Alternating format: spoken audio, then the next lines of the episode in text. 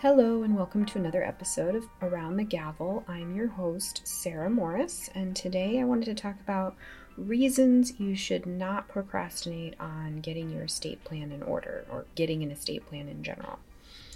Number one is fairly obvious. Life is unpredictable. I don't mean to sound doom and gloom here, but you never know what's going to happen, so it's better to be prepared uh, rather than not.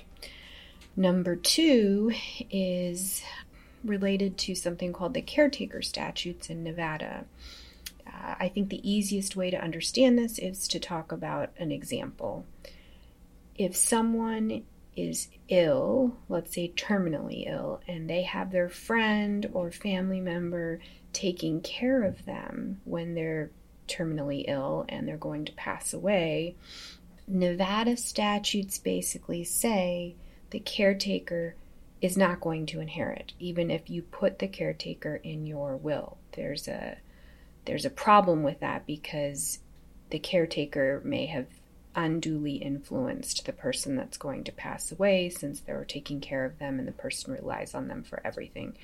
So there's already a presumption against it. There is a way around it but you need to make sure that you go to an attorney and they do the right thing so that it doesn't come up later. So that's another reason why you do not want to procrastinate on getting your estate plan ready. And then number three sort of goes along similar to number two.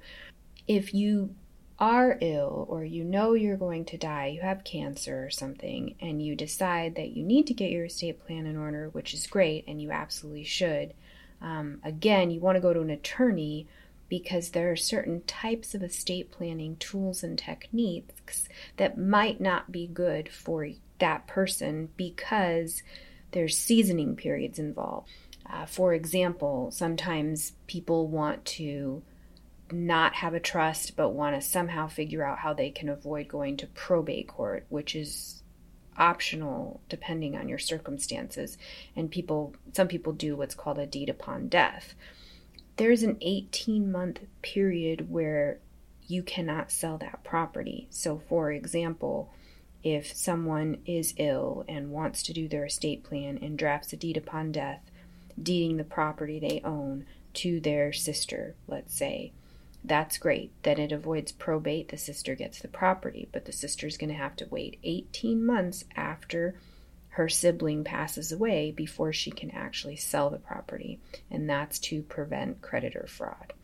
So, estate planning is very nuanced and it's very personal and person specific. You definitely want an attorney that knows what they're doing handling your estate plan, and you do not want to procrastinate because then when you do finally get around to it, if you do before you pass, there might not be as many options for your estate plan.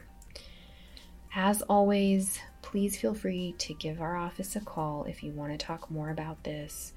Uh, we offer complimentary 15 minute phone consults that you can book directly from our website or you can call us and book from there. Until next time, I'll see you later.